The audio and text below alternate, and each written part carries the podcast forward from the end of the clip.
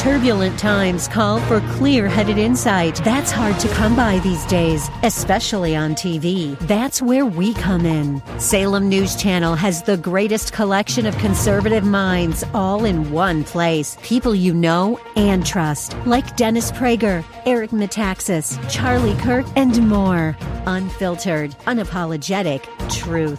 Find what you're searching for at snc.tv and on Local Now, Channel 525. The Bible says that like Lazarus was dead, D E A D, dead. We are dead in our sins. And dead in our sin, there's nothing we can do. That means we would never be good enough on our own to do anything to earn God's favor, to earn or deserve an opportunity to go to heaven. We are dead. Welcome to The Barnabas Effect with Paul Purvis, Senior Pastor of Mission Hill Church, a multicultural, multi generational, multiplying church focused on shining the light and love of Jesus like a city on a hill. You're invited to visit any of the three locations in Temple Terrace and Tampa. For information and locations, visit missionhill.org. That's missionhill.org. Now, with today's message, here's Pastor Paul Purvis. What can a dead man do? That's not a hard question. Nothing. Had a little daddy daughter date on Friday after school and went to Busch Gardens. And there at Busch Gardens with my, my little girl, it's kind of interesting. It makes me be more observant because I want her to see through all her other senses what she cannot see with her eyes. So as we walked by them the first time, and yes, we walked about 900 miles on that day as we walked by the first time, the alligators, I was explaining the alligators to her. When we came by another time, she said, Dad, what would it be like if the alligators ate me? I said, What do you mean? She said, How would it sound when I talked? I said, You would not be able to talk if they ate you. She said, Would it be dark? I said, It wouldn't matter if it's dark because you would be dead. You could do nothing. And then my six year old daughter said this. Well, Jonah talked.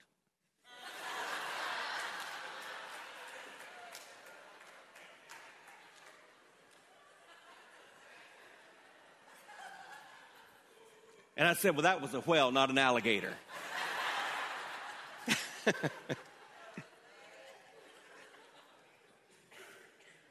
Again, Jesus is reminding us that death is a real and an inevitable part of life.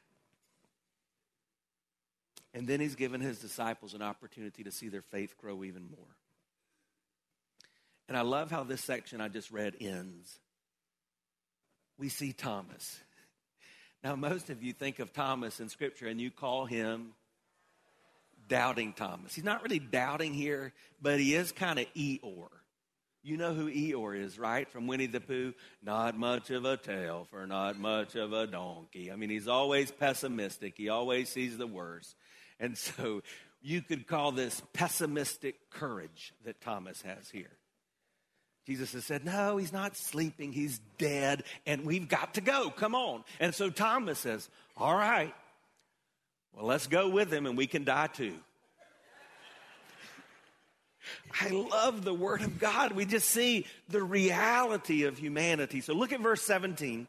Now, when Jesus came, he found that Lazarus had already been in the tomb for four days. And what we think is that Jesus on the first day had heard that he was ill. They wanted him to come. On that day, Jesus died. So they buried him instantly, as was the custom. Jesus stayed two days, and then it was about a day journey. So by the time he gets there, it's the fourth day that he has been in the tomb. Bethany was near Jerusalem, about two miles off. And many of the Jews had come to Martha and Mary to console them concerning their brother. So when Martha heard that Jesus was coming, she went and met him. Of course she did. Because Martha was always asking, What can I do? How can I fix this? What do I need to accomplish? Meanwhile, Mary remained seated at the house. Martha said to Jesus, Lord, if you had been here, my brother would not have died. But even now, I know that whatever you ask from God, God will give you. And Jesus said to her, Your brother will rise again. Martha said to him, I know that he will rise again in the resurrection on the last day. Why, how did she know? She didn't fully understand the resurrection of Jesus. Perhaps there was some element of faith. We know already that they were good friends. Perhaps Jesus had been teaching her. But what we did know that many of the Jews who were familiar with the Old Testament would believe in some kind of resurrection from the dead. They had come to the place where they realized this was not all there is. There's something in the afterlife. But what I want you to po- focus on is her frustration with Jesus. Because remember, I asked you if you have ever been frustrated with God. I don't think you can read that passage without hearing it the way she would have said it. If, shaking her head, snapping her fingers, if you would have been here, this would not have happened.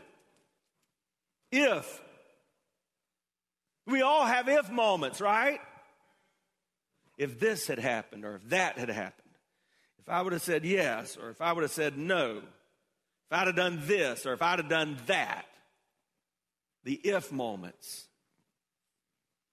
But this if was aimed directly at Jesus. If you had done what I ask you to do. Hey, last week I told you God's not intimidated by your questions. Can I tell you something else? He's a big boy. He's not intimidated by your frustration. Bring it on. That's what the psalmists teach us.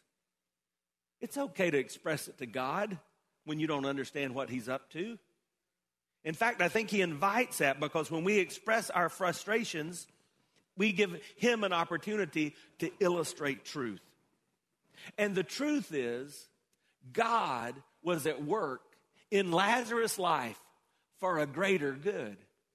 What did Jesus tell us was the greater good? Remember the main phrase we've been repeating? For the glory of God. We have to remember God's design is always greater than our desire. It's okay to have your desires. In fact, Scripture says when you commit your ways to the Lord, He'll give you the desires of your heart. But the context of that is the understanding when I'm committing my way to the Lord, what I'm saying is, God, I want your way. I want everything you want of me. I want your glory. And when I want that, that's what he wants too. So my desire becomes his desire. Before I move on, I would just tell you we all have to answer that if question. What if all this is true? That's our theme for Easter. And you know folks that are in your little circle of the world that have that question what if? I want you to even right now begin to think about who has God placed around you that you could invite to be a part of our Easter weekend services so that they can hear the answer to the question along with you what if? Look at verse 25. Jesus said to her, I am. So Jesus has these I am statements, just like John records seven miracles. This is the last of the miracles. This is one of Jesus's I am statements. I am the resurrection and the life. Whoever believes in me, though he die, yet shall he live. And everyone who lives and believes in me shall never die. Do you believe this? She said to him, Yes, Lord. I believe that you are the Christ, the Son of God who is coming into the world. So Jesus asked three questions. Look at the three, or, or, he gives us three truths. Look at the three truths. I am the resurrection and the life. Say that. I am the resurrection and the life.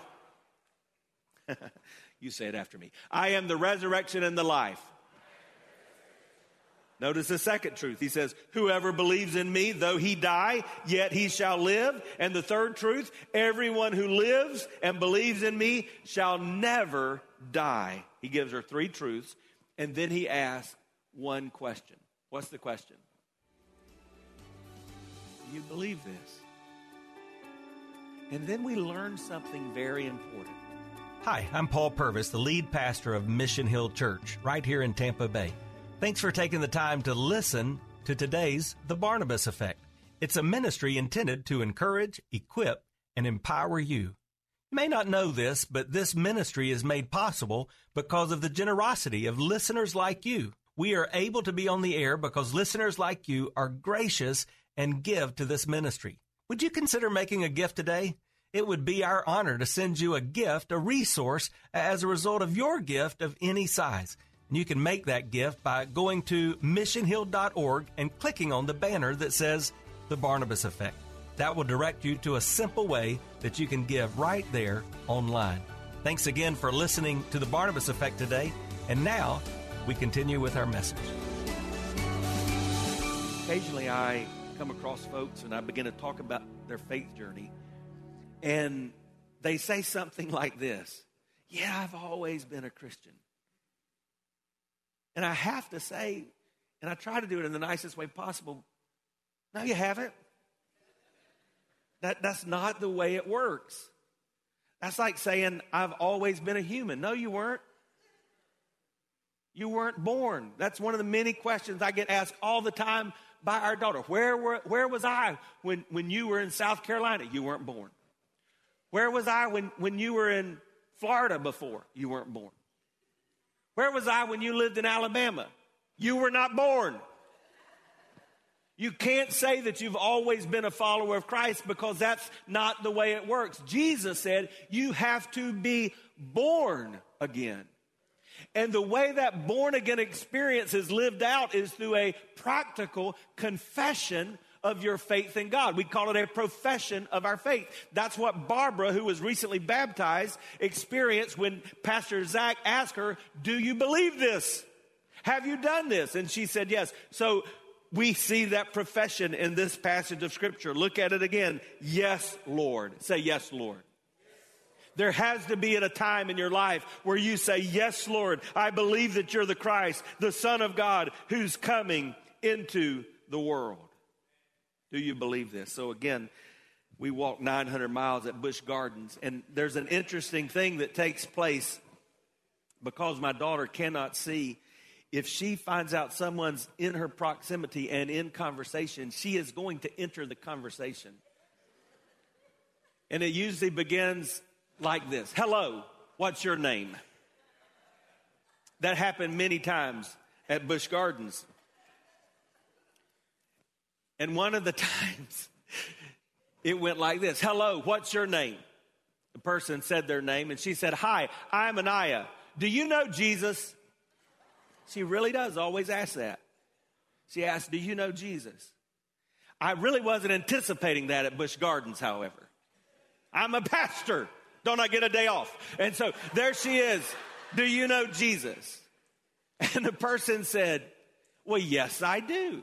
And she said, Great, you should come to Mission Hill Church.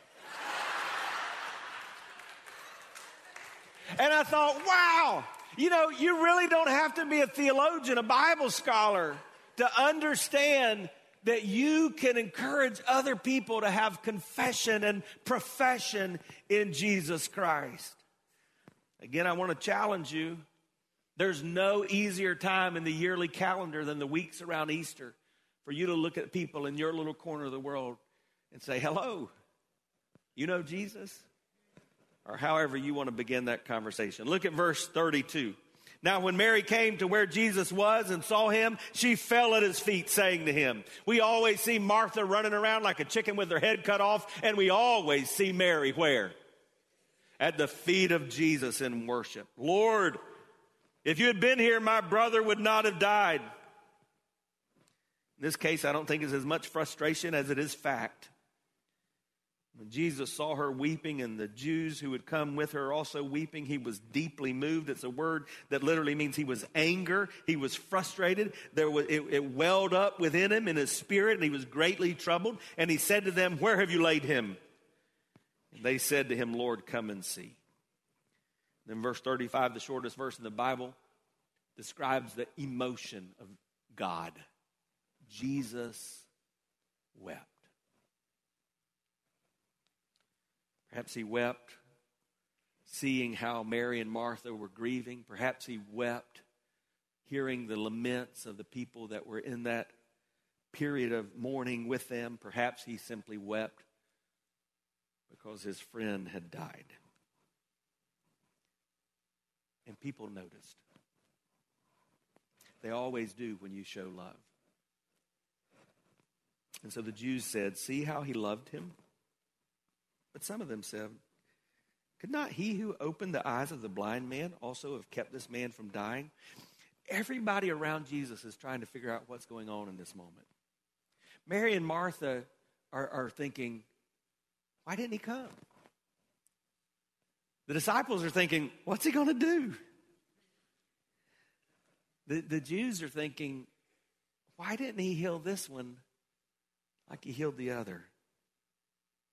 Look at verse 38. Then Jesus, deeply moved again, came to the tomb. It was a cave, and a stone lay against it. That sounds familiar. Where are we going to see that familiar grave setting? The death of Jesus. And Jesus said, Take away the stone. And Martha, the sister of the dead man, said to him, Lord, by this time there'll be an odor, for he's been dead four days. And Jesus said to her, Did I not tell you that if you believed, you would see the glory of God? In our world, we think, if I see it, I'll believe it. But in God's paradigm, he says, if you believe it, you will see it. Did I not tell you if you believed you would see the glory of God? So they took away the stone and Jesus lifted up his eyes. And then we see a pattern in prayer. By the way, I don't have time to teach you what Jesus was teaching us about prayer, but he says, Father, I thank you that you've heard me. I knew you always hear me. And I said this on the count of the people standing around that they may believe that you sent me. So when we pray, we begin by saying, God, I know you already know what I'm about to say. I thank you because you are going to answer what I'm going to pray for. And I ask that you would be glorified in the way in which I pray. Verse 43, it says, When he had heard these things, he cried out with a loud voice, Lazarus, come out. Literally, get out of there. The man who had died came out. His hands and feet were bound up with linen strips because that's what they would have done when he was buried. They would have put a burial cloth around him, a burial napkin around his head. His face was wrapped with a cloth. And Jesus said to them, Unbind him and let him go. There you have it. The seventh miracle recorded by John, the greatest miracle yet of Jesus the Christ. The third resurrection that Jesus performed. And what can we learn? Well, first, I want you to see Jesus doesn't waste his miracle working power. Did you, did you pick up on that? He could have said, Stone, move. Cloths, get off of him. But no. He had people move the stones, and he asked others to unwrap the cloths from around Lazarus. Sometimes God wants us to experience what man can do. And when we pray for God's miracles, it's okay to pray that. I got a call late Friday while at Busch Gardens about a, a, dear member of our church in the hospital. And so I ran home and I showered because we had walked 900 miles. and I ran up to the hospital late. And as we sat there in the hospital room praying, we prayed for God's miraculous healing. But I always pray, God, by whatever means you choose to do that. If you want to do that through the healing practices that you've allowed us to learn, the medication that you've allowed us to gain. You do that, but we just ask that you heal. Jesus is not going to waste his miraculous power. He wants us to do everything that we can do. What a story. What can we take home? Let me give you a few things and then we'll pray. First of all, God's delays are not always God's denials. Lazarus rose. You've got to get to the point in life where you understand that God will always answer your prayer. Sometimes He'll say yes, sometimes He'll say no, sometimes He just says wait.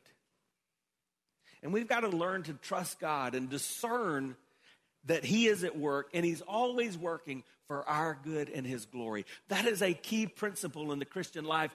God is at work for your good and His glory. Remember, your best desire may not be His greatest design. Not only was God glorified that moment by what he did in Lazarus' life. I have a feeling for the rest of his earthly life, Lazarus was able to give Jesus a lot of glory. And sometime when you walk through the valley of the shadow of death, God equips you with ways to point others to him you never had. Hmm. God's always looking for opportunities to be glorified in your life, even through your pain. Remember, if we're asking it, is my life glorifying Jesus? One of the sub questions we have to ask is, what brings God the greatest glory? I want to pray that way in my life. I don't always do it, I want to. God, this is my desire. But if, if something else brings you the greatest glory, just help me be able to walk through that. Help me to understand that your desire is that my life glorify you. Next, I want you to know God really does feel your pain. Why do we have that verse in Scripture? Jesus wept. Well, for one reason, it's so that all of us, even those that have the worst memories, can memorize a verse. I mean, two words. Jesus wept. And in those two words, we see that God empathizes with us. He knows how we feel. He feels with us. He was not just weeping for them, He was weeping with them. He was deeply moved. God not only knows what you're going through, I, I want you to know for some of you today that are in the valley, God is hurting with you. And then last, I want you to see that the greatest miracle God ever does is to offer us a life that death cannot defeat. What's the greatest miracle in this story? Is it when Jesus resurrected Lazarus? Or was it when his sister professed that she believed in the resurrection? You see, everything in this story points to something that relates to us. The Bible says that, like Lazarus was dead, D E A D, dead, we are dead in our sins. And dead in our sin, there's nothing we can do. That means we would never be good enough on our own to do anything to earn God's favor, to earn His forgiveness, to earn or deserve an opportunity to go to heaven. We are dead. But because of the resurrection of Jesus, we too have the opportunity to be raised to life. And as we are raised to life, God gives us a challenge. We are called to go forth unbound by the grave clothes and make a difference in this world for his glory. When Jesus raises you to new life in him as a follower of Christ, he then says, Take off the grave clothes. Take off those things that are binding you and go forth for my glory. But I want you to see one verse. Look at verse 53 at the end of this chapter. So from that day, they made plans to put him to death. See, this miracle was the beginning of the end, at least in the eyes of the Jews. They'd had it. They weren't going to take it anymore. In fact, if you read this passage, they also threatened to stone Lazarus. Imagine how he must have felt. Wait a second, guys, I just got back. Here's the point you can't encounter the miracle working power of Jesus and walk away undecided. My dad's my hero. We're going through transitions in his life because on this side of heaven, right, life fades. So that relationship is changing. But I remember early days in ministry, we'd call each other after the Sunday service and we talk about attendance. And one of us might say this I might say to him, Were there any decisions today? And he said, Yeah. A couple of people decided to trust Christ, but a lot of people decided to do nothing. See, what he was saying was, you, you can't go through life encountering Jesus and all that he offers and walk away undecided. You're either deciding to come alongside him or you're deciding to go through life your way. You either choose him as Lord and Savior or you crucify him like the Jews as a criminal on the cross. The question we have to ask today is Is my life bringing glory to God? Is Jesus glorified in and through me? Maybe it's just this question Do I? You've been listening to The Barnabas Effect with Pastor Paul Purvis. The Barnabas Effect is here to provide listeners like you with biblical truth and spiritual encouragement but it can't be done without your financial support. Go to missionhill.org and click on the Give tab. Your financial support helps us reach those seeking truth about God and themselves. Thank you for giving at missionhill.org. And join us weekdays at 9 a.m. for the Barnabas Effect with Pastor Paul Purvis on Faith Talk AM 570 and 910.